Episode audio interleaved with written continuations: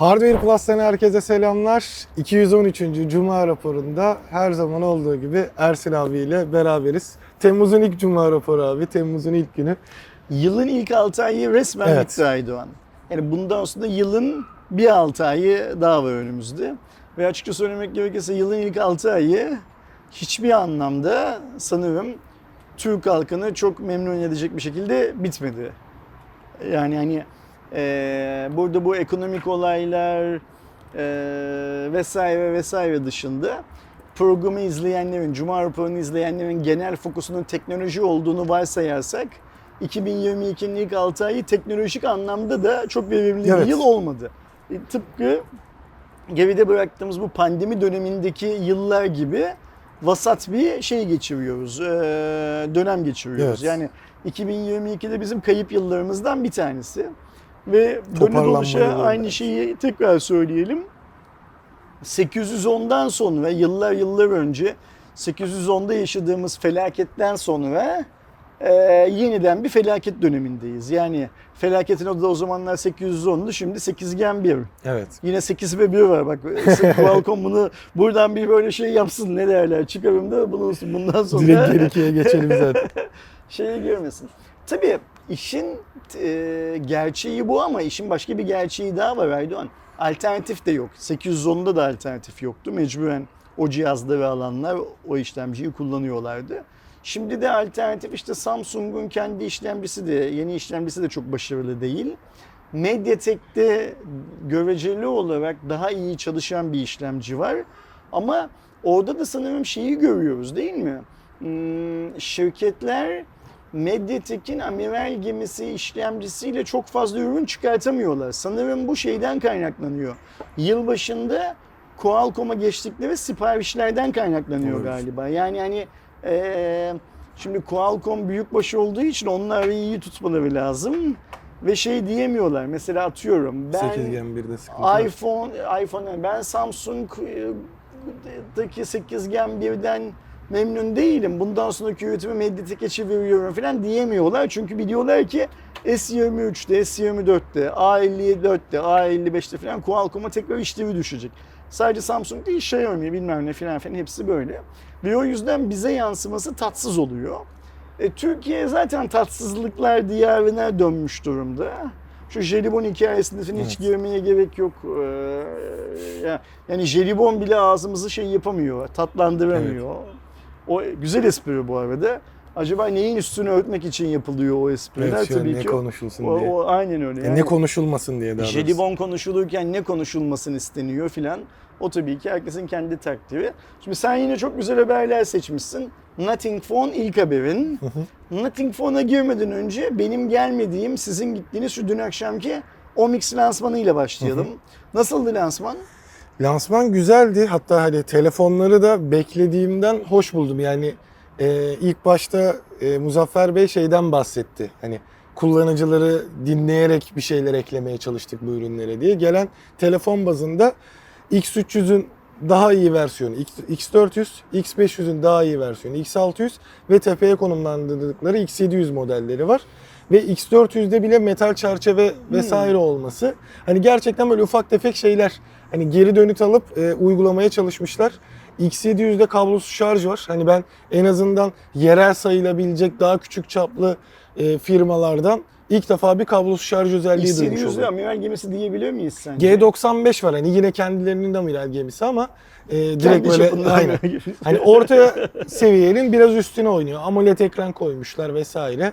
E, ultra güç tasarrufu eklenmiş X600'de X700 ama tasarımlarına baktığında ele alış hissi falan güzeldi yani. Gülüyorum Şık ama görünüyor. tabii ki şöyle bir hikaye var. Bizim Türkiye'de bu hangi yerli markamız üretiyor olursa olsun GM9 Pro'yu geçecek bir tane cihaza ihtiyacımız var. Niye biliyor musun ihtiyacımız var? GM9 Pro çok geride kaldı. Evet. Yani eee, Fatih Sultan Mehmet'in İstanbul'u almasıyla bir süre övünü- övünüyorsun. Bu önemli bir olaydır. Çağ kapatmıştır, çağ açmıştır. İşte Anadolu'yu resmen de e, Türk e, memleketi haline getirmiştir. Ivır zıvır filan filan hepsi böyle şey yapılır, tartışılır, konuşulur. Hepsi de doğrudur da artık 2022 yılında 1453'te çok da fazla övünmezsin. Çünkü eğer sen 1453'ten 2022'ye kadar hiçbir şey yapmadıysan ki Allah şükür biz yaptık, Cumhuriyeti kurduk. Övünülecek olan şey Cumhuriyeti kurmaktır. Yani daha yenisiyle övünüyorsun. Şimdi Cumhuriyeti de 1920'lerde kurduktan sonra 2022'de de Cumhuriyet'in kuruluşuyla övünüyorsun ama arada da başka şeylerle övünmen lazım. Nedir onlar mesela? Ee, laikliği pekiştirdik, adaleti güçlendirdik, gelir ayrılıklarını, farklılıklarını stabilize ettik, halkın refah seviyesini yükselttik Kadın ve erkek bilmem neyle kadın erkek eşitliğini sağladık falan. Bunlarla övünmen lazım. Türkiye'den şu kadar startup geçir, çıkardıkla falan övünmen lazım. Övüneceğin şeyin jelibon melibon olmaması lazım. Ya da işte Türk halkını doyuracağım buğdayı Amerika kıtasında arsa kiralayarak e, sağlıyoruzla falan değil. Bunlar övünülecek mevzular değil. Şöyle GM9 Pro'ya dönecek olursak GM9 Pro artık çok geçmişte kaldı. Biz hala GM9 Pro ile övünürsek e, bu kötü bir şey olur. Evet. Bizim övüneceğimiz yeni cihazlar ihtiyaç. Bu cihazı kim çıkartabilir?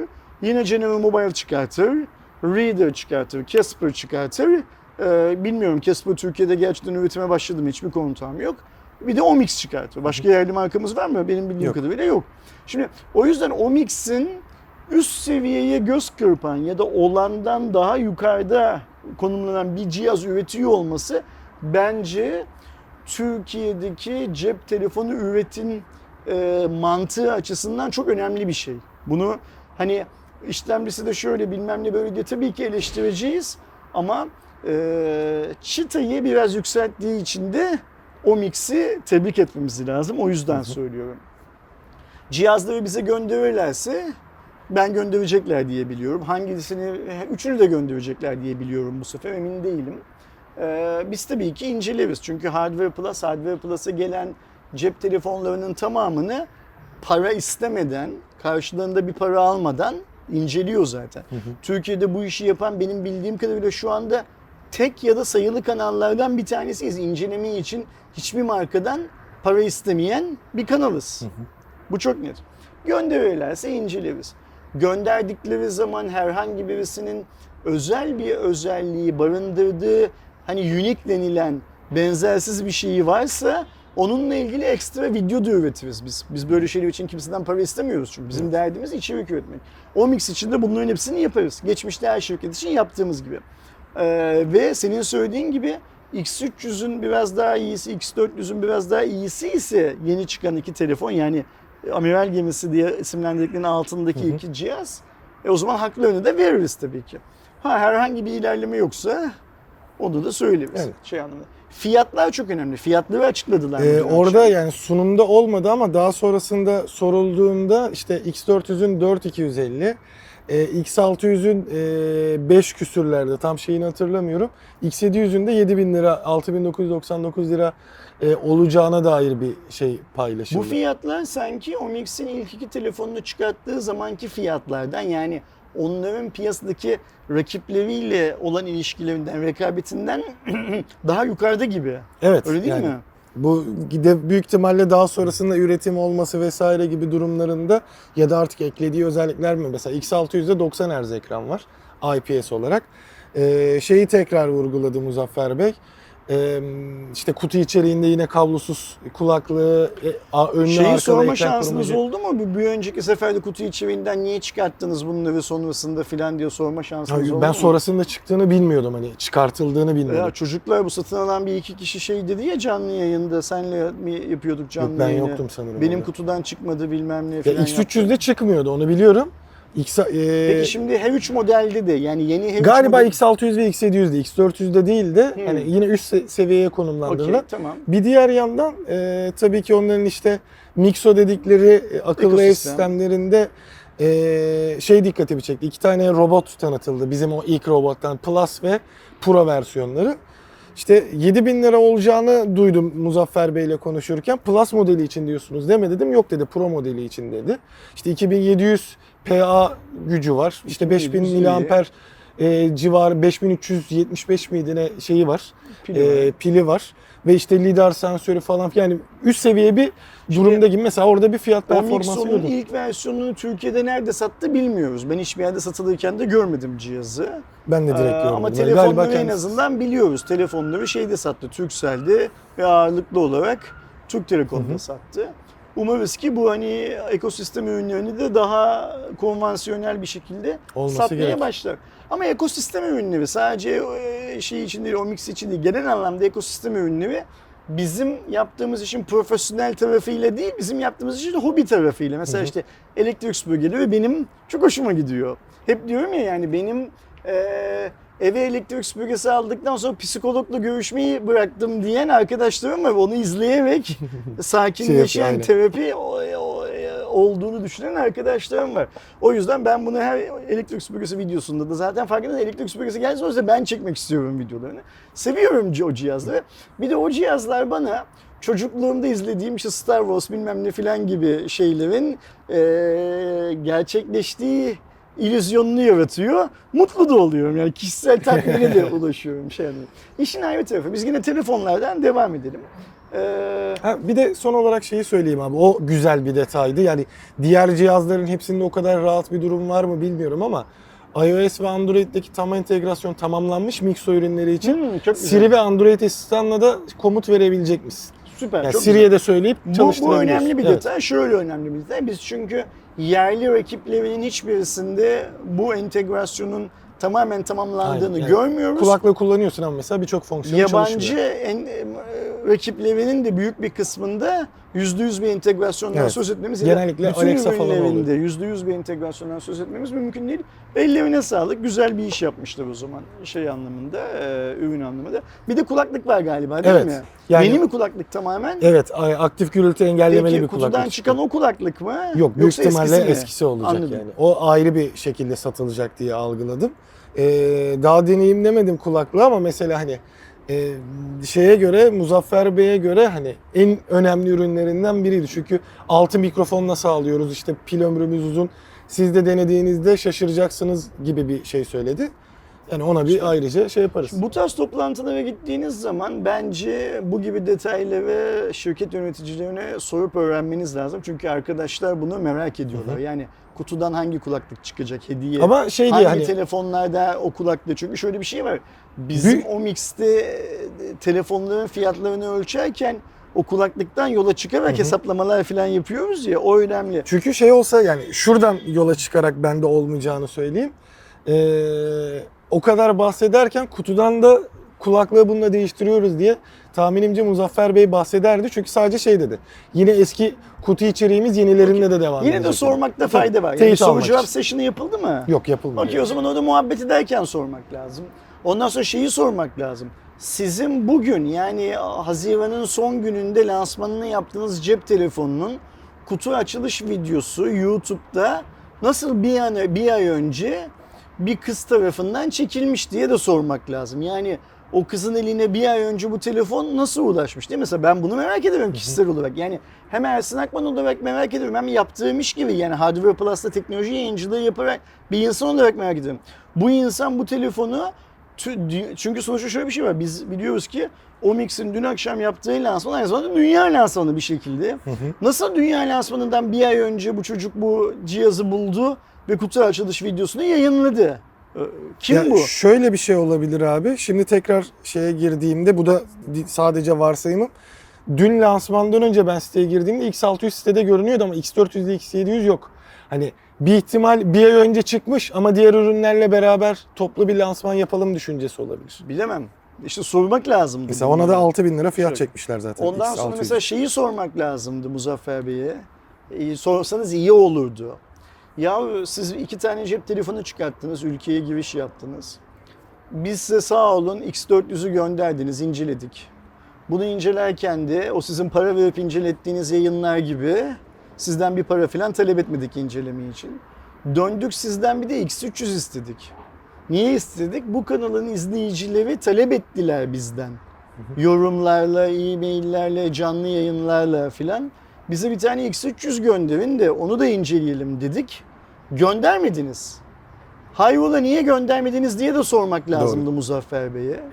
Keşke bu soruları sorsaydınız. Yani e, acaba şöyle bir yanlış mı yapıyoruz? Çünkü onu düşünmek lazım. Hani biz bu inceleme videoları için falan para istemiyoruz ya. Para istemediğimiz için bizim yaptığımız işi değersiz mi kabul ediyor bu markalar acaba? Şimdi bak geçen haftaki yayında Android markalarıyla Apple'ın konumlandırılması konusunda acaba bir şeyi yanlış mı yapıyoruz dedik. Kendimizi de böyle şey yapmamız lazım. Etüt Tabii etmemiz aslında, lazım doğru. yaptığımız işi. Yani mesela biz Muzaffer Bey'den para istemediğimiz için bizi değersiz görüyorsa e para isteyelim o zaman. Sırf daha değerli görsün de X300 istediğimiz zamanında X300'ü de göndersinler o zaman diye. Ha Muzaffer Bey'in eğer şöyle bir beklentisi varsa X300'ü de kendi paralarıyla alsınlar incelesinler canım diye bir beklentisi varsa onu bizden beklemesin. Onu paraları saçtığı yayınlardan beklesin öyle değil mi? Yani. Yani vermeden almak Allah'a mahsus en nihayetinde. Muzaffer Bey'in de herhalde böyle vermeden almak gibi bir derdi yoktur diye tahmin ediyorum. Bence de. Ee, ben dün akşamki lansmana sadece bize X300 tedarik etmedikleri için gelmedim. Çünkü bence biz Hardware Plus olarak Omix'e Türkiye'de çok sıcak bir hoş geldin dedik. Bilmiyorum bizim kadar e, kollarını açıp hoş geldin Omix diyen başka bir yayın oldu mu? Takip etmediğim için bilmem de mümkün değil ama olmamıştır diye varsayıyorum. Çünkü bu sektörün dinamiklerini biliyorum. Bu sektörde parayı ne kadar verirsen düdüğün o kadar çalınır. Bizi Omix bir kuruş para vermemiş olmasına rağmen biz Omix düdüğünü çok çaldık. En kaba taslaklı böyle. Biz canlı yayınlarda Xiaomi bilmem ne mi, Omix bilmem ne mi diye sorana Omix bilmem ne al diye cevap verdik defalarca. Ee, bunların hepsini Muzaffer Bey'in biliyor olması lazım. Ee, biz bu kadar sıcakkanlı bir şekilde hoş geldin de- de- derken X300 kaç liralık bir telefondu bilmiyorum ama o telefondan bir tane ha, elinde yokmuş mesela bana öyle haberler geldi. X300 yokmuş elinde. Abi o zaman X300 elinizde yoksa bir tane piyasadan para verip satın alıp X300'ü Hardware Plus'a gönderecek olan adam da Muzaffer Bey'in kendisi bence. Yani doğru. Yani şirketin sahibinde eğer X300 yoksa ve bir yayın X300 istiyorsa ve o yayın Hardware Plus gibi sana muazzam bir hoş geldin, iyi ki Türkiye'de bu işi yapmaya başladın diyen bir yayınsa X300 kaç liraydı? 3000 lira falan gibi bir şeydi Galiba galiba. dönemde. 3000 lira parayı kıyacaksın abi. Bir tane X300 satın alacaksın. Göndereceksin. Bu iş bu kadar basit. Çünkü şöyle bir şey var. Hardware Plus'taki yayınlanacak olan senin inceleme videonu biz çok iyi biliyoruz ki sen gidip tombiklere çektirdiğin zaman zaten 30 bin lira, 25 bin lira, 40 bin lira falan gibi paralar veriyorsun bu adamlara. Yani Muzaffer Bey üzerinde söylemiyorum. Sektör böyle dönüyor. Bu işler böyle yapılıyor Türkiye'de. Biz bu işleri böyle yapmadığımız için acaba eee, bazı markalar, hadi Omix demeyelim, bazı markalar tarafından değerimiz bilinmiyor olabilir mi? Mesela bunu şirket içinde, ofis içinde arkadaşlarla konuşuyordum. Böyle bir eee, karar verirsek eğer o zaman biz de bundan sonra diğer yayınlar markalara nasıl köpek çekiyorlarsa biz de öyle davranmaya başlayalım. 10 lira verdin sadece story paylaşırım. 40 bin lira verdim videoyu çeker yalar yutarım. Filan yapalım biz de o zaman. Yani. Omix Türkiye'nin önemli bir markası. İyi ki geldiler. İyi ki Türkiye'de bu işi yapıyorlar. Ben e, bir yılı geçmeden 3 tane daha telefon çıkartmış olmalarından memnunum. Muzaffer Bey ile birebir yaptığımız konuşmada hatırlarsan X300 ile X400'ün yenilenmiş versiyonlarını çıkartacağız demişti. Sanırım ondan vazgeçip iki yeni model yani yenilemeyi öyle yaptılar. Şu- Bence bu da çok güzel bir karar çünkü şöyle bir şey var. Biz yıl sonunda baktığımız zaman şu anda Türkiye'de en az ilk yıl, ilk 12 ayında Omix'in 5 tane cep telefonu piyasaya çıkarttığını göreceğiz. Bu çok iyi bir rakam. Evet. Bundan sonra da bir iki tane daha çıkarsa 7 ile 8'de falan kapatacak demektir yılı. İşte kulaklıktı, e, robottu bilmem neydi falan dersen 10 ürün. 12'ye bölünce de her ay neredeyse bir ürün bence süper. Evet, Çünkü kesinlikle. bu performansı sağlayamayan global markalar Evet. var. O yüzden çok çok önemli. Sağ olsunlar, iyi bir iş yapıyorlar. Ee, ürünler, yeni ürünler bize geldiği zaman da boylarının ölçüsü neyse ürünlerin yani iyi puan almaları gerekiyorsa iyi puan, kötü yorum almaları gerekiyorsa Tabii kötü yorumu buradan yapıştırır, göndeririz zaten. Şimdi Omix benzeri dünya çapında büyük bir iş var. Omix Türkiye için ne kadar önemliyse bu işin de dünya için o kadar önemli olduğunu söylüyorlar. Nothing Phone. Evet. Ben bu işin Omix'in Türkiye için önemli olduğu kadar olduğunca dünya için önemli olduğunu düşünmüyorum bu arada. Yeni marka hep iyidir ama abartıldığı kadar da muazzam bir iş çıkacağını Ya düşünmüyorum orada buradan. zaten e, şey durumu var kesinlikle. Zaten işte hani Nothing Phone'un olayı da e, Carl Payne'in yani OnePlus kurucularından birinin yapması ve şu an baktığımda kendimi gerçekten OnePlus 1 çıkıyormuş gibi hissediyorum. davetiyeler bilmem Aynı neler, şeyler işte ön satış olacak, şöyle olacak falan filan. Hani aynı taktikle bir kere daha telefonda deniyor aslında CarPlay. Ha ne yapmış? Bu sefer işte o dönemki mottosu amiral gemi katiliydi. Şimdi biraz da tam can canlı diyeceğimiz telefon durum var ki bizim e, Eren zaten onun detaylarını güzel bir şekilde aktardı. İşte işlemcisi belli 778G Plus versiyonunu ilk defa kullanan model olacak. 8 GB RAM var, 4500 mAh bataryası. Arkada LED aydınlatması var. En güzel kısmı da işte kablosuz bir şarj edebileceğiniz saat, telefonu, kulaklık vesaire koyduğunuzda orada bir şarj ünitesi gibi ışığını yanması. 45 wattlı oluyor, 120 Hz'lik ek- e, ekranı var ve 50 megapiksel ana 16 megapiksel 2. Önde de 16 megapiksellik kamerası var. Ama tabii ki şu anda performans skorları falan çıkmadı. Sadece Marquez Brownlee'ye bir ürün gönderilmişti ama sadece tasarımını paylaşmıştı o da. Daha hani Zaten giden hazır ürünün değildi. çalışıp çalışmadığı yani çalışıp çalışmadan kastım mühendislik örneği mi e, yoksa final ürün mü olduğunu şeyde Brownie'de açıklamadı Aynen. zaten şey olarak. Şimdi 12'sinde e, bir e, lansmanı yapılacak. Onu da 12 yine Temmuz. Evet 12 Temmuz'da. Her ne kadar tam böyle bayram tatiline geliyor olsa da biz e, yine onun lansmanını ve değerlendirmesini Sen bayram sizlerle tatilinde paylaşacağız. İstanbul'da mısın? E, bir kısmında İstanbul'da bir kısmında İzmir Aydın tarafında olacak. Okey tamam. 12'sini evet yapalım onun canlı yayınını. Biz zaten hani Eren'le de paslaştık. Yapabilirse e, Eren şey diyorsun sana planlayacak. ihtiyacımız yok biz yapıyoruz Hayır zaten. biz hep plan, estağfurullah Okey, da planını Be- yaptık. be- beni hep böyle oyun dışı bırakıyorsunuz zaten. Yani hiç şey Katılmak istersen tabii ki Evet, ben söyleyeyim. Hep sokakta oyun oynamaya çıkıyorsunuz. Beni hiç çağırmıyorsunuz. Söyleyeyim size bak. Ben hep evde oturmak zorunda kalıyorum. Olmuyor böyle. Nothing Phone'un fiyatlarını da söyleyelim. Evet, Arkadaşlarımızın kafalarında en azından bili, o, e, nereye oturtmaları gerektiğini bilsin. Giriş modeli 8'e 128'lik olanı 469.99 yani aslında 4, 470 bu euro. 99 da bunlar başımıza çıkartıyorlar. Şimdi Türk misali yani şu 470 euro. 8'e 256'lı 500 500, euro. 12'ye 256'lı da 550 euro.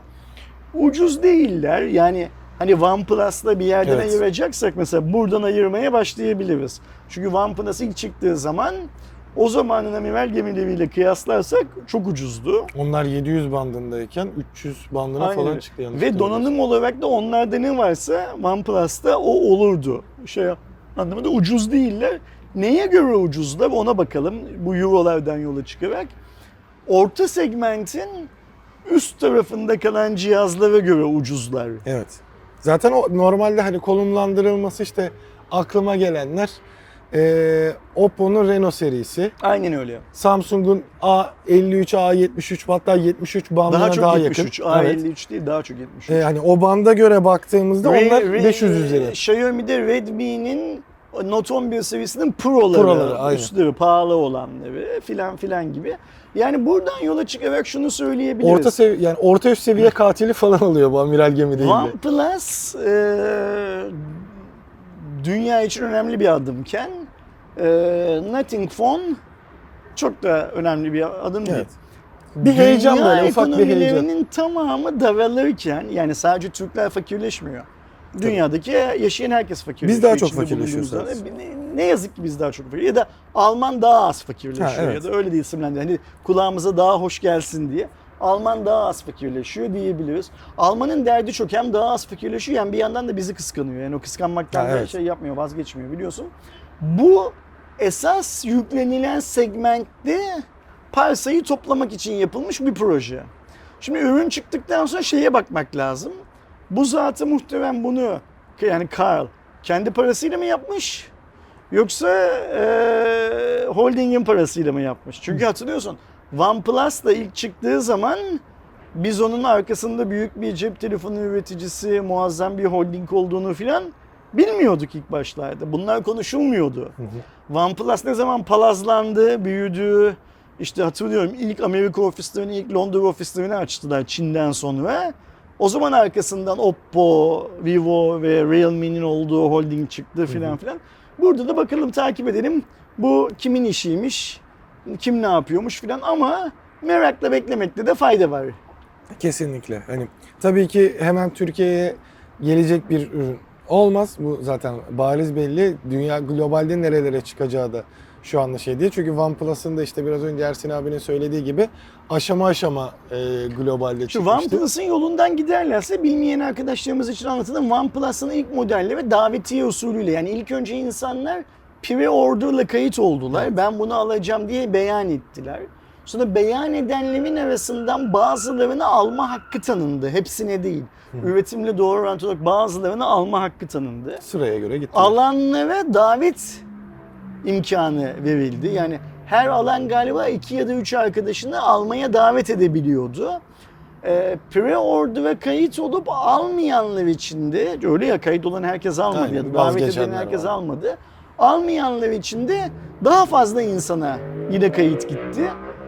İlk yıllarda böyle satıldıktan sonra artık ondan sonra bir yerden sonra biz Amerika ofisimizi açıyoruz, Londra ofisimizi açıyoruz ve bundan sonra global bir marka olacağız. Ön kayıda falan gerek yok. Dünyanın her yerinde şu tarih itibariyle, dünyanın her yerine şu tarih itibariyle web sitesinden satış yapar hale geleceğiz. Ve bir yıl içerisinde de dünyanın başlı başlı noktalarında yani başlı e-ticaret sitelerinde işte Amazon, eBay bilmem ne falan gibi yerlerinde satılır hale geleceğiz dediler. Ve nitekim bunu yaptılar. Evet. Geldiğimiz noktadaysa Oppo'nun satıldığı neredeyse tüm ülkelerde e, OnePlus ürünleri de satılıyor. Doğru. Bunu da göreceğiz nasıl olacağını. Yine Türkiye kanadına döndüğümüzde bu sefer e, TCL'in daha aslında çok da vakit geçmedi. 20 serisi Türkiye'de bir lansmanı yapılmıştı.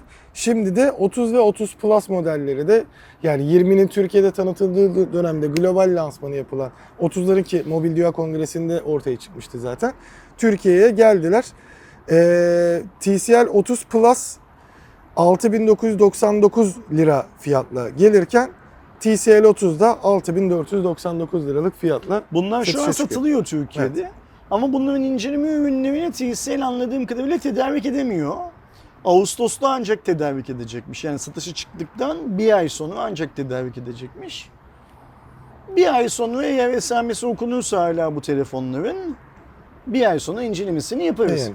Şu anda bizim lansman sonrası yaptığımız değerlendirmelerden başka bir değerlendirme yapabilme şansımız sanırım Yani. pek yok değil mi? Yani sadece hani fiyat olarak baktığımızda yine böyle birazcık yüksek o mikser görünüyor. rakip gibi görünüyorlar öyle değil mi? o, o mix daha iyi mesela şey olarak baktığımızda. Tabii ki hani test etmek yapmak lazım. TCL'in kamera performansı iyi oluyor ama TCL'de de şimdiye kadar her yerin lansmanında global içinde geçerli, Türkiye içinde geçerli.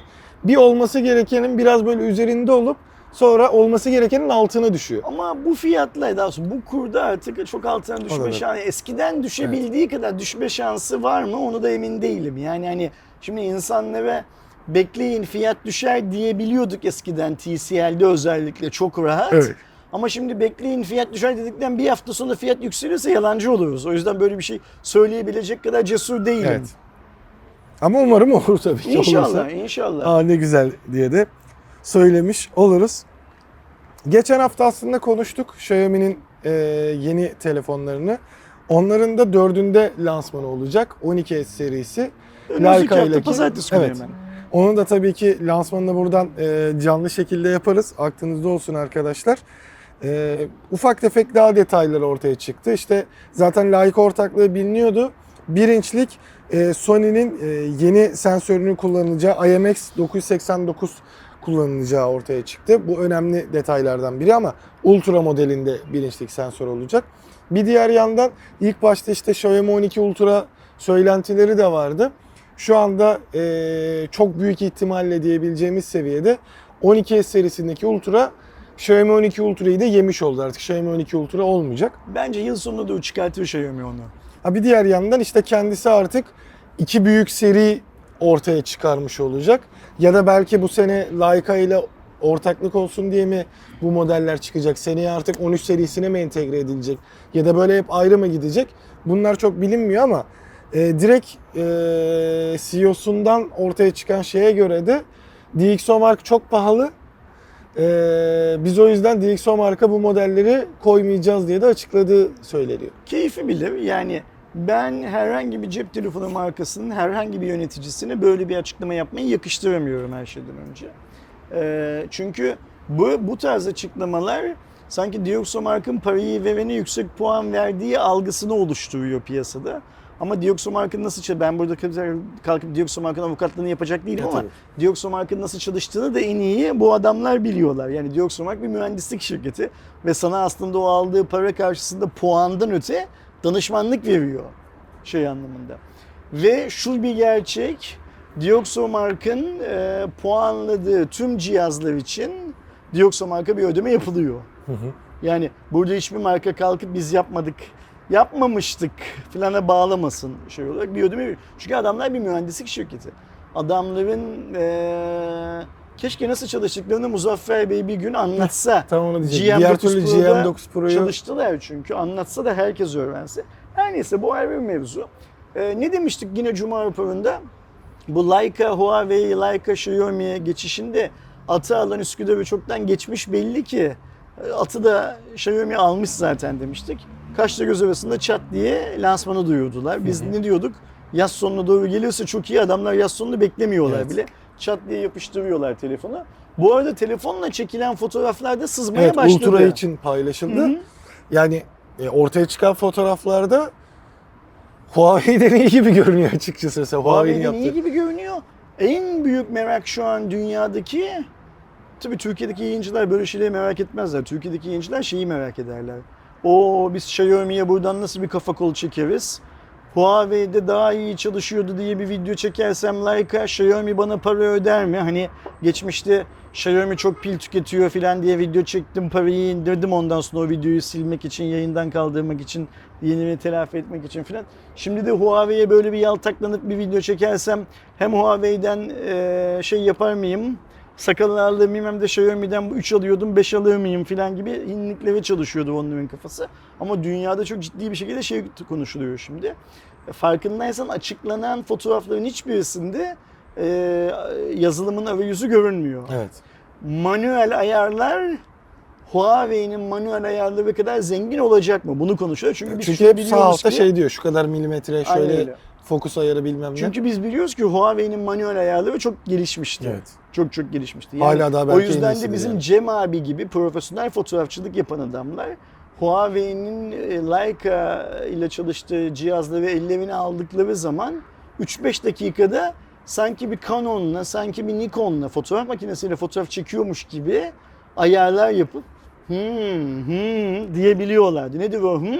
Güzel, Evet. güzel diyebiliyor. istediğini yapabilme şeyi. Şimdi diyebilecekler mesela dünyada şu anda bu şey yapıyor ve konuşul büyük bir merak, daha doğrusu büyük bir merak değil, büyük bir öngörü Huawei'den daha gelişmiş manuel ayarlarla Xiaomi'nin eee tüketicinin karşısına çıkacağı.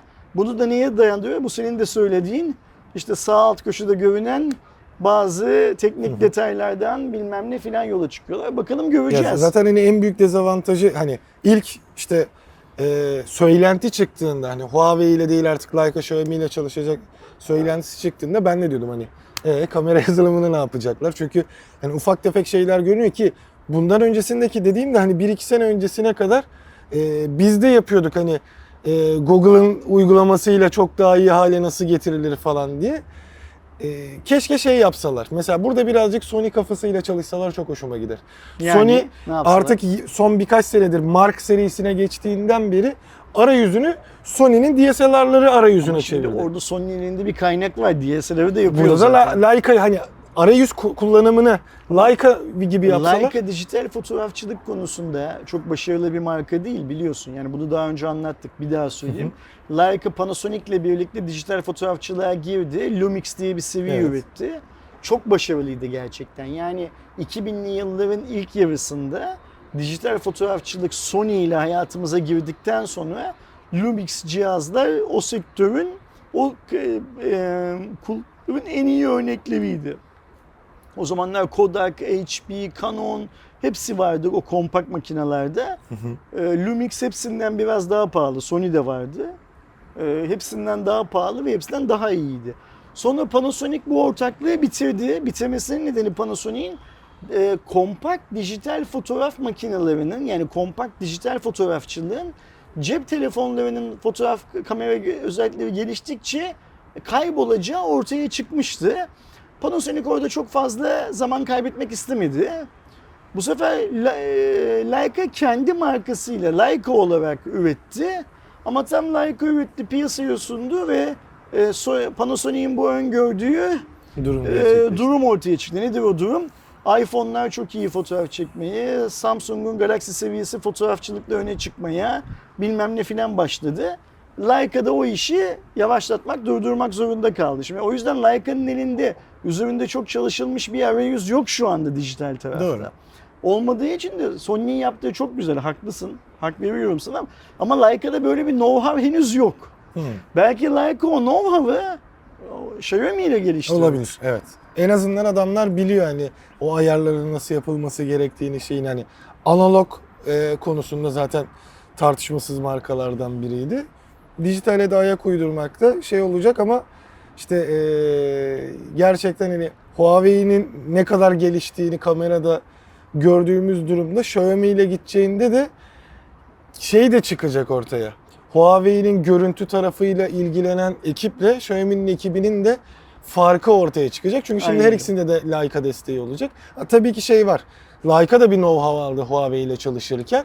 Onu da Xiaomi Ya zaten şu hızdan anlıyoruz ki Leica know-how'ın tamamını Xiaomi ile paylaşmış. Ya da belki de Huawei bir şekilde el altına know-how'ı Xiaomi'ye sattı, devretti. Onu da bilemeyiz. Yani bunlar Evet. 5 yıl sonra, 10 yıl sonra ortaya çıkan iş- işler. Şey de bunlar. korkutabilirdi mesela bu e, Xiaomi'nin DxO marka girmiyoruz demelerinden biri.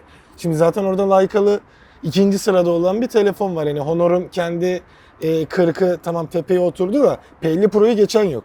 Şimdi 12S serisi de P50 Pro'yu geçemezse oradaki O puanlamada pahalı hikayesi falan şey işte. e, onu hedef- riske etmiyorlar. Hedef şaşırtma o. Çünkü senin söylediğin gibi girer ve geçemezse o zaman e, Xiaomi'nin Leica ile olan işbirliği Daha baştan baştan da e, sorunlu doğmuş olacak ve haklı olarak şirket böyle bir kötü gölge işin üstüne düşsün istemiyor aslında. Ya İşin biz şey görmüş bu. olacağız Eyas Türkiye'ye gelirse yani biz kıyaslarız. zaten. Gelir gelir bunlar gelir Türkiye. Ultrası çok zor da ben kaçırmaz. şey yapmak için getirirler mi bilmiyorum. Hani Pro ile düz gelir de umarım gelir. Xiaomi bunu dünyanın her yerine götürüyor sen merak etme. Çünkü dünyanın her yerindeki İlk başta şey Huawei kullanıcılarını çalması lazım Xiaomi'nin. Yani Huawei'nin üst Kamera segment yüzünden kullanıcılarını çalması lazım. Bu işin amacı bu zaten. Huawei Gerçi bunun evet. ekmeğini yedi ben de yiyeyim bunun ekmeğini. Yoksa bu hani Amerika'yı baştan keşfetmenin bir şeyi yok yoksa. Ha şey olursa bir farklılık olur. Özellikle Ultra için şeyi de deniyordu. Ultra sadece Çin'e özel olabilir. Hani zaten normalde de kendi ultraları dışarı çıkmıyordu diye ama dediğin mantıktan dolayı kesinlikle yapmaları lazım deyip Hiçbir reklam mı? Geç bir sonraki haberi. birkaç haftadır yani çok konuşamadığımız insanların da bazen arada şeyde yorumlarda görüyordum hiç TOG haberi yok mu diye. TOG'la ilintili bir haberimiz var aslında. TOG tarafından eee böyle ufak tefek açıklamalar dışında büyük bir gelişme yok. Çok hızla ilk arabayı üretecek forma kavuştuğunun sinyallerini Evet. veriyor. Öyle söyleyeyim. İşte boya Verilen neydi, tarihlerin bilmem neydi tutacağına falan filan. dair hatta. Yani TOG'un verdiği sinyaller sanki 2022 yılında fabrikasyon üretimin ilk sonucunu göreceğizi şey yapıyor. E, Işık yakıyor. ışık yakıyor. Ben hala 2022 yılı yani neydi 31 Aralık 2022 günü o üretim bandından fabrikasyon üretimin sonucunda araçların çıkabileceğine hala inanmıyorum. Bunu cebe koyalım. Ben hala bu takvim yılı içinde ticari olarak tok satışı yapılabileceğine inanmıyorum. Çünkü hala e, CEO'nun açıkladığı o bayilik, yeni satış formu, ıvır zıvır falan gibi konularda hiçbir belirgin yönleşme yok. Hala yedek parça, tamir, ıvır zıvır falan gibi servis konularında en ufak bir gelişme yok. O yüzden ben yetişmeyeceği konusunda hala ısrarcıyım. Kendi gördüğüm şeyler üstünden, doneler üstünden giderken ama TOG'un yaptığı açıklamalara da baktığımız zaman TOG da sanki tüm bunları yetiştirecekmiş gibi Evet. Hareket ediyor. E, Yapılması gereken şeyleri peyderpey peyderpey yapıyorlar. Muazzam bir çalışma devam ediyor. Bakalım göreceğiz yani dedik ya yayının başında yılın ilk 6 ayını bitirdik. Geriye kaldı 6 ay. Evet ya mesela bu arada hala da şimdi tam baktığımda daha öncesinde muhabbetini yapmıştık. Ee, işe alımları da devam ediyor. Özellikle use case mobility dediği şey tarafında, dijital tarafta. Devam etsin. Orada şöyle bir şey var. 31 Aralık 2022 günümüz var önümüzde. Evet.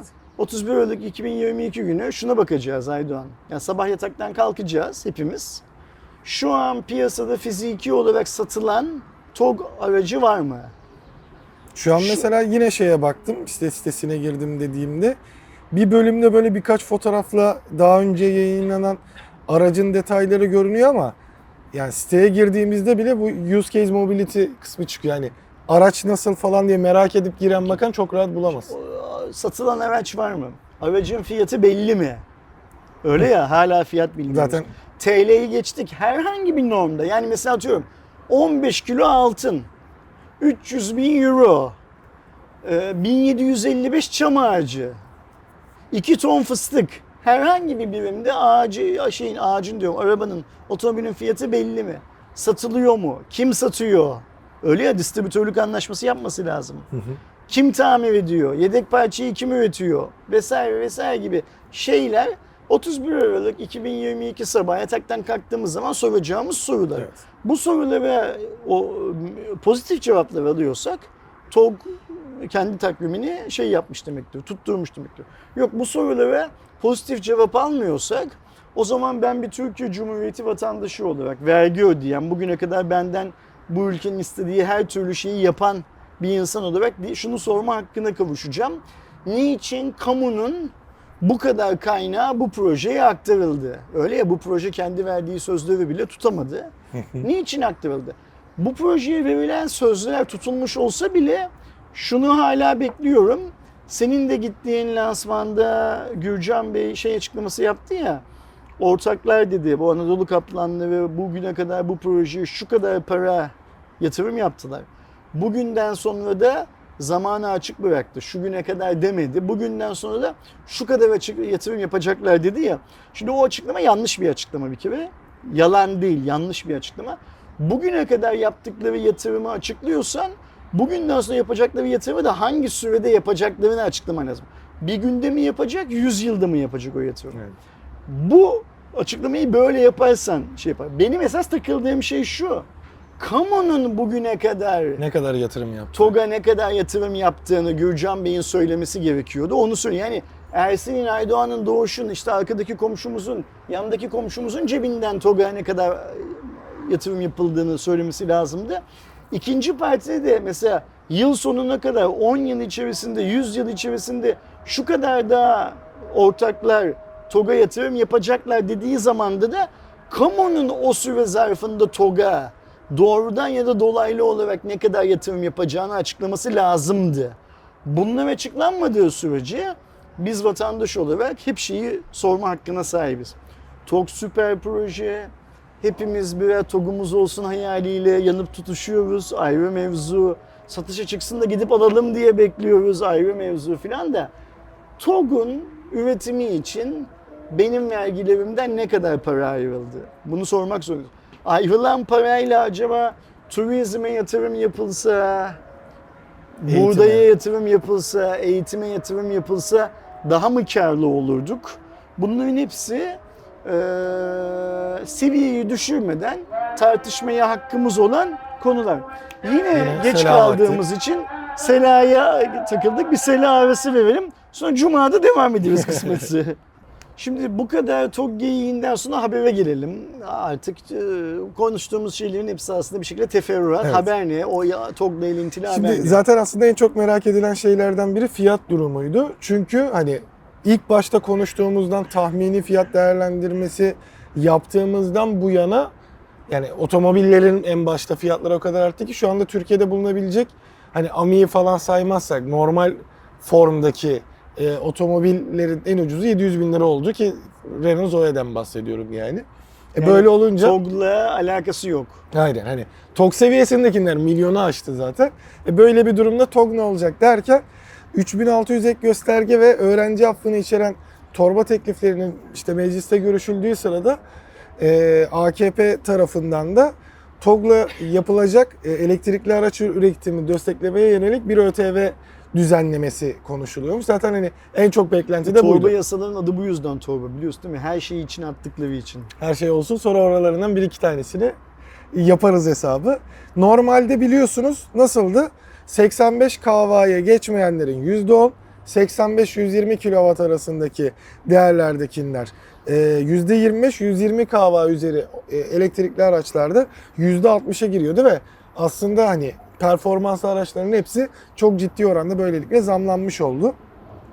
Şimdi ise e, yeni düzenlemeyle TOG'un fiyatını daha e, alt tarafta tutabilmek ve rekabetçi olmasını sağlayabilmek adına e, motor gücü 160 kW'ye geçmeyen ve ÖTV matrağı 720'ni 700 bini aşmayanlar için %10, e, diğerleri için %40, motor gücü %60 160 e, kW'ı geçenler ve 750 bini aşmayanlar için %50, geri kalanların %60 olarak düzenlenmesi sağlanıyor. Okey. Ya fiyat şeyi de eklenmiş. Türkçe içine. konuş benimle be. Benim kafam almıyor böyle hikaye. Yani Benim kafa çalışmıyor. TOG'un aslında %10 dilimde kalması Şöyle sağlanmak söyle, istiyor. söyleyeyim sana. TOG'un e, motor gücünün 160 kW olacağı açıklanmış mıydı daha önceden? Yani 160'ın altında mı kalıyor TOG? Ee, evet şeyde baktığımızda 200 beygir söyleniyor. 150 oluyor. Ee, bir diğer yandan çift motorlu hani güçlü versiyonun 300'e çıkıyor. Okey. Şimdi tek motorlu olan versiyonunun fiyatı ucuz kalsın diye piyasadaki şu an e, TOG'dan daha kuvvetli motora sahip olan araçların vergi yükleri mi arttırılıyor bu yasayla? Böyle Aslında mi onlarda vergi yükü değişmiyor. değişmiyor. Okey Ama tamam. hani e, şey muhabbeti vardır ya benim aklıma ben o getirdim. Söyle anlat ki anlayalım. Ee, üniversitede işte akademisyen açılır. Yani o ilan edilir ama bakarsın işte şuradan mezun olsun, puanı şu olsun, işte başörtülü olsun gibi. Tabii ki öyle denmiyor da hani böyle bir tek bir kişiye gösterilecek şekilde de birkaç kişinin denk gelebileceği. Bu sadece TOG'un fiyatını ucuzlatmak için mi yapılıyor? Aynen belki bir iki araç daha girer ama TOG'u %10'a çekerek Şimdi %60 %10 bu fark oluşsun eleştir, benim eleştireceğim bir şey olmaz eğer bu öyleyse. Bir Çünkü fiyat şey geçirmesi var. normal. Ee, TOG yerli üretim, bu ülkenin malı, bu ülkenin markası ve ona vergisel anlamda bazı avantajlar sunmak herkesin boynunun borcu. Her yer şuysa o zaman ona itiraz edebiliriz. İtiraz etmemiz gerekiyorsa itiraz edebiliriz. TOG'u ucuzlaştırıp diğerlerini pahalılaştırıyorsak. Orada bir değişiklik yok. Okey, tamam. Ha, Aralarını zaman- ucuzlayan da oluyor hatta. Okey tamam o zaman bu herkesin menfaatine. Çünkü ne diyoruz biz? Devletin her kalemden aldığı vergi gücü, vergi payı azalsın diyoruz değil mi? Halkın refahı için e, bu şart diyoruz. Yani sadece cep telefonlarında vergi indirilmesiyle olmaz. Böyle bir beklenti var ya her şeydeki verginin indirilmesi lazım. İnşallah o zaman bu TOG'da yapılan kolaylık e, bizim General Mobile'a, Omix'e, e, Reader'a, Casper'a üretiyorsa Türkiye'de telefon onlara da sağlanır. Hatta e, bu Türkiye'de üretim yapan Xiaomi, Samsung, Vivo, Oppo, Realme bilmem ne filan gibi markalara da daha fazla vergi avantajı sağlanır ki burada daha çok üretim yapsınlar filan filan diye. Güzel bir şey bu. Kim düşünmüştü bunu? AK Parti Grup Başkan Vekili Mustafa Eltaş mı düşünmüştü O bunu? açıklamasını yaptı. O Aynen. Bilgiyi açıklamasını veren kişi. Yapmış. Okey tamam ellerine sağlık. İnşallah anladığımız gibidir diyelim. İnşallah jelibon işine dönmez. Yani hani elde çünkü bir jelibon örneği var artık bu saatten sonra. Ama ben İnşallah burada şeye takıldım. ÖTV matrağı 700 bin TL'ye geçmeyen diye hani mesela işte 700 bin değil de 500 bin falan denilmemiş yani vergisiz fiyatının 700 bine yakın olacağının burada bir ufak sinyali var gibi. Tabii 300 olsa da bu şeye giriyor da. Şimdi vergisiz fiyatı 700 bin lira olan bir arabayı Türkiye'de 1,5 milyona falan alacaklar ortalama insanlar değil mi? Vergiler falan bindikten Şu anki sonra. durumda evet. Hani işte %10 falan yapıp böyle hani 700-800 bandında mı tutmaya çalışacaklar ya da dediğim gibi şey de Bu olabilir. açıklamadan sonra otomobil sektörü TOG'un fiyatının ne olacağını kendi Az çok. kafasından zaten şey yapmıştır, hesaplamıştır. Herkes hesaplamıştır, herkes biliyordur. E nitekim zaten Gürcan Bey'in de eee benzinli ya da dizel motora sahip araçlarla rekabet edecek bir fiyat diye daha önceden belirlediği bir kıstas var zaten. O da 1,5 milyona doğru gidiyor. Yani biz ne diye konuşmuştuk hatırla. O, 500 zamanlar demiştim ya. X1, BMW X1 demiştik. Aa, 700-750 mi yani? Şeyine göre 650 ile 750 milyar lira arasında.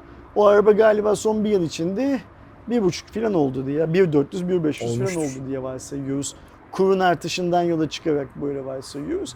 İşte Gürcan Bey söylediği zaman 700 bin lira civarında olan TOK bugün 1,5 milyon civarına ister istemez geldi. Evet maalesef ki. Ee, Türkiye'nin gerçeği bu diyelim. Ee, ve şeye geçelim. Benim merakla beklediğim Huawei haberine geçelim. Evet. Ee, geçtiğimiz hafta yapılan lansman sonrası Türkiye'de ürünler de peyderpey satışa çıkmaya başladı. İlk e, FreeBuds Pro 2'nin 3.5-3500 lira e, fiyatının olduğu açıklanmıştı. Bunların hepsi ön satışta.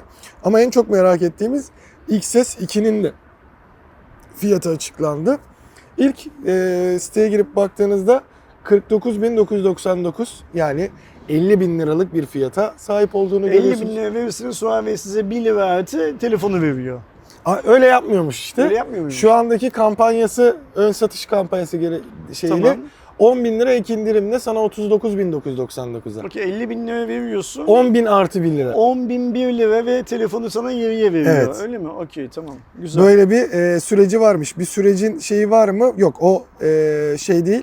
Ama aynı zamanda FreeBuds 3 de yanında hediye ediyorlarmış. Ha bir de FreeBuds 3 veriyorsun. FreeBuds 3 kaç liraydı hatırlıyor musun? Güncel fiyatını hatırlamıyorum. Çünkü üzerine 4 çıktı. Pro'su Pro 2 var. Niye aslında Pro 2 vermemişler orada? Kalan 3'leri de azaltmak istemiş olabilirler. Bir diğer yandan MatePad Paper benim en çok merak ettiğim ürünlerden biri olan işte e-ink yani elektronik e, mürekkepli ekranı olan e, tableti 8000 lira fiyatı var.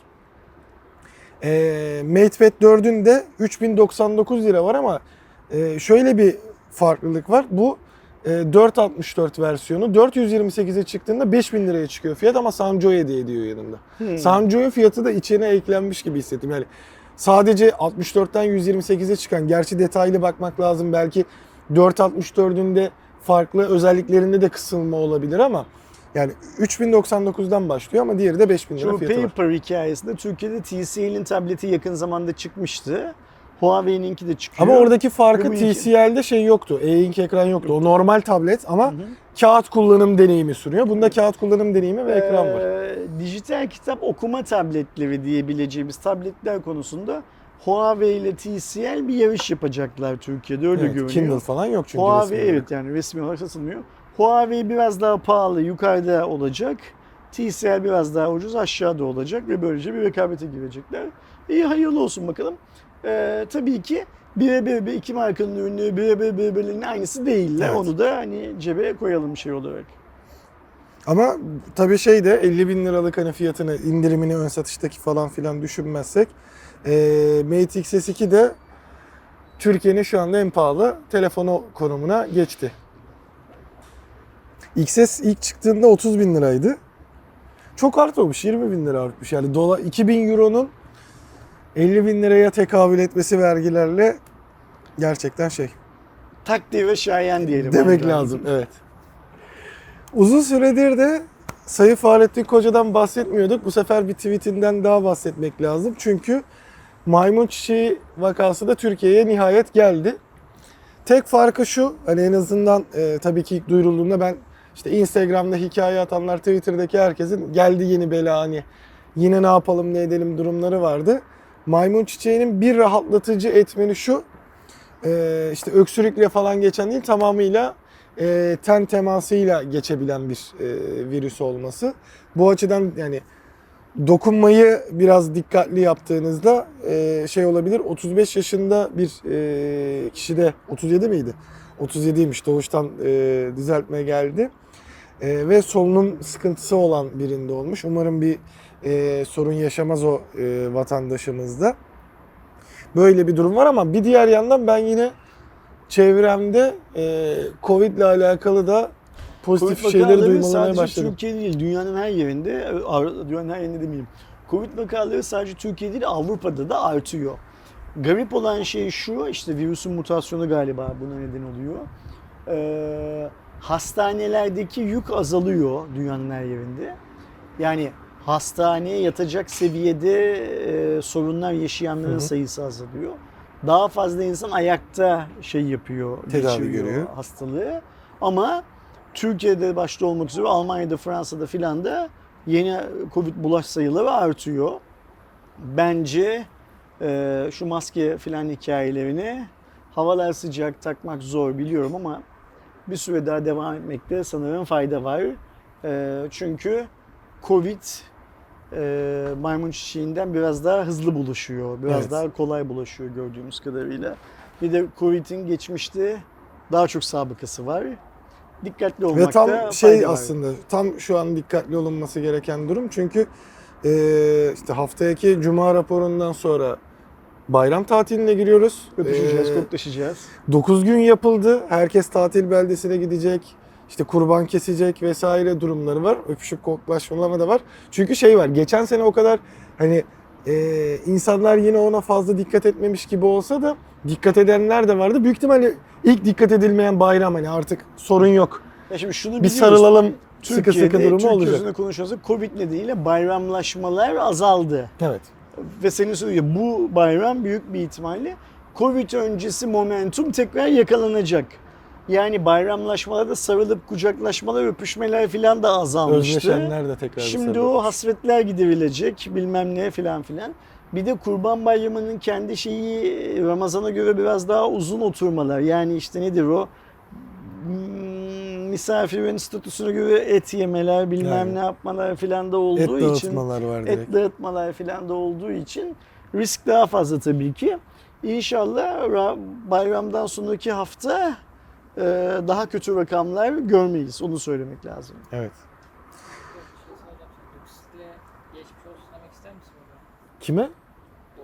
Ha evet aslında zaten o çevremde duyduğum dediğim şeyde dediği eee, sevgili Doğuş'un da dediği eee Duk stil olarak işte bilinen sevgili Doğukan var. Eee, benim de yakın arkadaşlarımdan grafiti kanalı olan arkadaşımız. En son onda duydum zaten şey olduğunu pozitif olduğunu. Ona da buradan Benim bizim de çok eski bir arkadaşımız var. Onur Onur Gözüpek. O da e, aylar boyunca şeyden Ya ben de e, ne derler?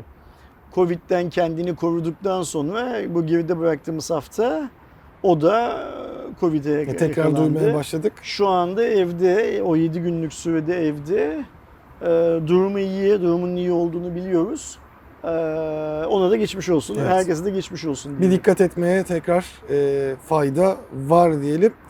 Son haberimiz e, yine bir otomobil haberi olacak ama işin artık nasıl evrildiğinden dolayı şaşırdım. Biliyorsunuz aslında Red Bull bir içecek markası olarak yola çıktı. Daha sonrasında işte Red Bull kanatlandırır e, şeyiyle beraber Uçak üretmesini beklerken aslında yani ekstrem sporlara girdi ve yapılması zor şeylere destek olan bir şey oldu. İki adet futbol takımı var. Ee, Formula 1 takımı var ve Formula 1 takımını aldığından bu yana Formula 1'in en iyi takımlarından biri konumunda. İşte geçen sene e, Max Verstappen'le beraber şampiyonluğu da aldı. Bu sene de şeydi. Ve aslında bu sene önemli artılarından biri de Honda ile yaptığı e, motor anlaşmasında artık Red Bull Powertrain dediğimiz bir kendi motor üretim firması vardı. Tabii ki yine Honda mühendisleriyle çalışıyorlardı ama işi bir seviyeye daha e, ileriye çıkartıp Red Bull Advanced Technologies dedikleri kendi ünitelerinden bir adet e, hiper otomobil çıkardılar ve yine şeye gönderme yaparak e, Formula 1 araçlarına gönderme yaparak RB17 adını aldı. E, çift turbo V8 hibrit motor kullanıyor. Kuru ağırlığı 9 gram olarak düşünülüyor. Ve hiperkar dediğimiz aslında işte Aston Martin'in Valkyrie'si, Mercedes'in AMG One gibi hani süper otomobilin de en üstü, en üst sınıf otomobillere e, kısım geliyor. Andrew Newey sorumlu. Bu da aslında Formula 1 tarafındaki hem tasarım hem e, mühendislik tarafındaki tepe adam zaten Andrew Newey. Ona bırakmışlar bu işi ama hani Red Bull böyle kendince farklı bir şeylere değil. gidiyor. Zaten Red Bull'da içen bir adam değilim. Marka olarak. Red Bull'u çok seven bir adam da değilim. Ayrıca ben şu anda şeyi de çok umursamıyorum onu da söyleyeyim. bu Xiaomi'nin otomobil girişimini, Huawei'nin otomobil He- Herkes bir girişimini, yani şey bile filan da çok umursamıyorum. Çünkü burada hep söylüyoruz elektrikli otomobilde bir altına hücum muhabbeti var. Herkes köşe tutmaya çalışıyor. Ee, bu köşeleri tabii ki herkes tutamayacak. Bir kısmı havlu atıp bırakacaklar neyin ne olduğunu filan. Bu Red Bull'un hikayesi de çok umurumda değil. Ee, Cuma raporunun haberlerini böylece bitirmiş olduk evet, Aydoğan. bu sefer biraz kısa geçti. güncel bir şeyle ilgili bir ekleme yapayım. Biz Cuma raporuna girerken Türkiye gündemine bir HBO Max'in Türkiye'deki faaliyetlerini askıya aldı. Türkiye'ye Hmm. girmeyeceği. Sen görmedin mi onu? Tam Yok, biz görmedim. Cuma raporuna girerken Twitter'da filan filan bir kapalıydı. yerlerde e, bu konuşulmaya başlandı. İşte bir yığın e, haber sitesi hemen bunu haber yaptı. E, bunu nereden şey yapıyorlardı, kaynaklanıyordu? İşte Türkiye'de e, işe alınan bazı insanların çıkışları şey yapıldığı, verildiği sö- konuşuluyordu. Ve resmi olarak Türkiye'deki işe alınan ekibe Türkiye'ye girmeyeceğiz dendiği söyleniyordu şey olarak. Şimdi biz Cuma raporunu çekerken işte gelen haberleri, off the record gelen haberlerden söyleyebildiklerimi kadarını söyleyeyim. HBO'nun bu kararı Türkiye özelinde değil, HBO yeni hiçbir ülkedeki yani yeni gireceği hiçbir pazardaki aksiyonlarına devam etmeme kararı aldı Hmm. aslında. Yani Türkiye'yi geçen ay açmış olsaydı Türkiye açılmış olacaktı, kapanmayacaktı. Ya da bu karar Türkiye'ye özel bir karar değil. Öyle şey yapmak lazım. HBO çünkü Türkiye ile birlikte birbirinden farklı birçok şeye e, pazara girmeye hazırlanıyordu. Niye? Çünkü e, şey Netflix zaten girmişti. Disney Plus'ta giriyordu filan filan filan. HBO girmeyecekti. Türkiye bu haberi TV yüzden Birsen Altuntaş'ın Evet. haberinden öğrendi bu sabah. Ee, ama haber sosyal medyada şey yapıldığı gibi, köpürtüldüğü gibi HBO Türkiye'ye girmiyor. Türkiye'den çıkmaya karar verdi filan filan değil. Sadece şu an bir de askıya aldı yani. De, HBO yeni yatırımlarının tamamını askıya aldı ama şöyle bir şey var. Bu yıl 2022 takvim yılında hiçbir ülkeye girmeyecek. Hiçbir yeni pazara girmeyecek. Buna karar verdi aslında HBO. Yani biz 2023 yılında HBO tekrar geliyor geldi gelecek filan hikayelerini şey yapabiliriz. Duyabiliriz. Bunu da Cuma raporunu kapatırken böyle bir hani son dakika gündemi yakalayın. Tabii ki biz bu Cuma raporunu varsa Yaklaşık 12 saat sonra yayına alacağız. Yani şimdi çektiğimiz saatten 12 saat sonra yaklaşık yayına alacağız. Ee, 12 saatte bu konuyla ilgili yeni yeni güncellemeler mutlaka olacaktır. o sitede Ee, görebilirler zaten. Onu da zaten artık sosyal medyadan bizim hvp.com.tr'den falan arkadaşlarımız takip ederler. Aydoğan Bey bu pazar günü soru cevap yayınında var mısınız? Bu pazar Yoksa evet olur. programınız el vermiyor mu? Bu sefer artık her şeyi Okey, internetini falan filan çözdüğümüz için rahat. 213. Cuma raporunun böylece sonuna geldik. Cuma gününden sonra ve her cumadan sonra yaptığımız pazar günkü soru cevap yayınında arkadaşlarımızın tekrar karşısında oluruz. Önümüzdeki hafta cuma günü de yine cuma raporuyla nasıl yapacağımızı çok bilmediğim Hı hı. bir cuma raporu. Çünkü önümüzdeki hafta cuma günü Arife değil Evet. mi? Bayramın arifesi, Kurban Bayramı'nın arifesi. Nasıl yapacağını bilmediğimiz bir formda yine burada oluruz. Ee, önümüzdeki hafta Cuma raporları ile ilgili şu yapacağımızı söylediğimiz şeye de e, Twitter üstündeki hikayeye de start veriyoruz bu arada. Her şey hazır. Hatta yani belki yarın akşam bile bir deneme yapabiliriz. Böyle küçük çaplı bir ön deneme yapabiliriz. O kadar hazırız her şeyi. Önümüzdeki haftanın tek riski şu. Cumartesi günü bayramın birinci günü. Evet. Ve biz Cuma bunu- günü herkes tatile çıkacak. Herkes tatil ve biz bunu yaparsak eğer bayramın birinci gününe denk gelmiş olacak. Yani bence çok uygun bir zaman değil Hı hı. ama yapalım istediğimiz için başlıyoruz.